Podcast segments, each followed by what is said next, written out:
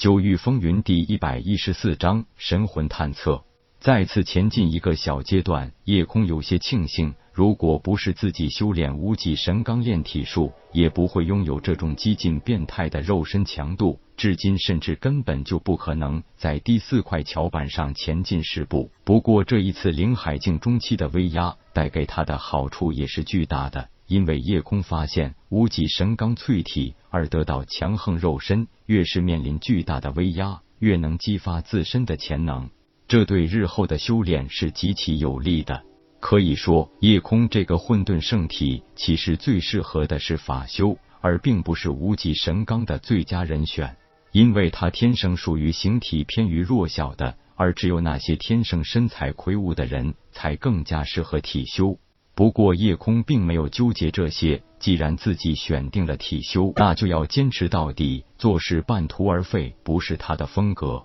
巨大的压力让夜空的脸涨得发红，进而有些发紫，大脑都几乎有一些恍惚的感觉。然而，也就是在这一瞬间，夜空的脑海中忽然闪现出指点江山的口诀来：力聚则强，力散则弱，屈直方圆，一点即破。君临天下，一往无我。一往无我的气势，当然绝不是仅仅在于进攻的那一瞬间。由于太多人都因为被外物所扰，所以不能做到心无旁骛。这其实也是一种身心缺乏凝聚灵力的表现。人的心念，其大无外，其小无内，或如虚空磅礴，或如弹丸凝实。一丝明悟闪过夜空的脑海，忽然他放弃了所有的抵抗。只当自己的身体如同那种威压一样，也是没有什么实质可言。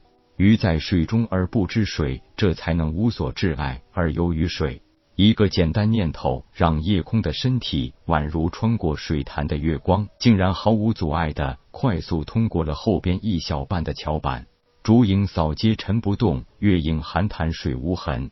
桥下人群的一阵惊呼，打断了夜空的继续感悟。虽然有些遗憾，但是仅仅这一番感悟，已经让夜空受益匪浅。围观的人群还在持续沸腾。夜空是第一个走完了第四块桥板全程的人，而且最后那两丈距离还是直接飘过去的。那一瞬间，大家觉得夜空根本就不像一个实质性的人。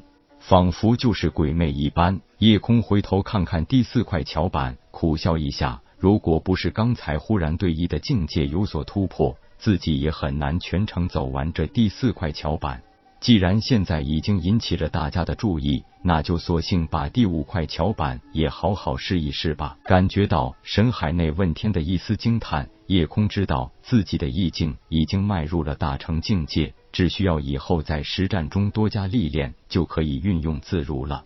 第五块桥板与夜空预料的不太一样，那是一种与神魂攻击和幻境结合的阵法波动。不过这一次的阵法波动，显然还是与第二块桥板不同的。那不是一般的攻击神魂，而是很像曾经自己遇到的那种神魂搜索，而且是让人在幻境中同时受到神魂探测。这让夜空立即警觉：难道有人借用这种阵法窥视别人的秘密？虽然幻境已经对夜空不起作用。但是这种神魂探测还是让夜空有些不知道怎么应对时，问天忽然笑道：“这种小儿科的手段也敢在本尊面前卖弄？放心，这只是一个探测武者神海的手段，当然并不是为了窥视别人的隐私，而是在检查被测试者是否有通魔的可能。通魔什么意思？就是查看是否有魔修混进来。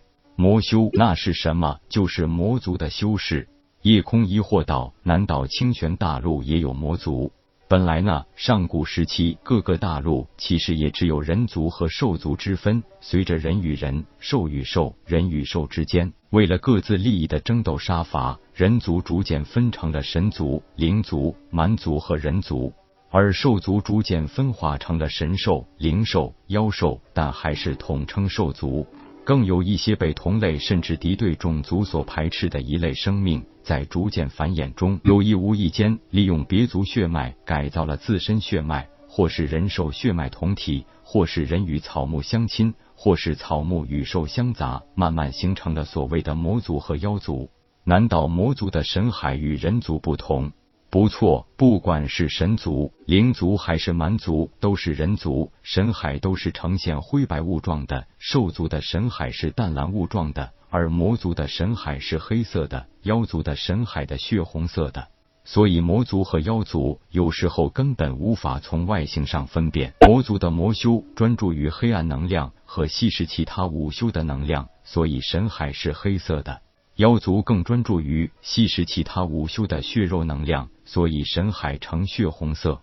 夜空点头道：“也就是说，现在严格上讲，也只有人族、兽族和魔族这四个种族呗。”问天道：“是的，只是因为更高位面的武修在高位面待久了，早就看不起地位面的人类，所以自封为神族或灵族。不过他们的确是人族中血脉更强大的存在。”而像铁牛那种蛮族的后裔已经很少见了，他们就是天生的蛮力，固步自封的认为只有他们的强壮肉体才是最完美的。天老，现在怎么办？这个阵法不会窥视到我的秘密吧？主人放心，我已经改变了阵法的运行，好的只是主人迷茫的状态，根本不会发现任何事情。不过一个小小的清玄大陆能有这种阵法，也算是不错了。看来清泉大陆并非表面看到的那样不堪，水也是很深呢。既然这样，我坚持一刻钟后就主动下桥吧。至于第六块桥板，估计也就是幻境增强，对我而言也没什么厉害考验了，自然也用不着太招摇。一点头，问天道显露过人天赋，虽然可以让人更加重视，但是能留下一些不为人知的实力和底牌，往往也是最好的保护自己的手段。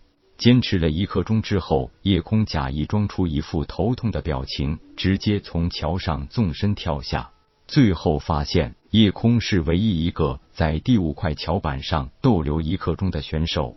这让很多人不由莞尔，这真的是一个废灵脉可能拥有的实力吗？本章结束，各位听课老爷们，动起你发财的小手，为倾城点赞、订阅、分享，您的鼓励是我坚持下去的动力。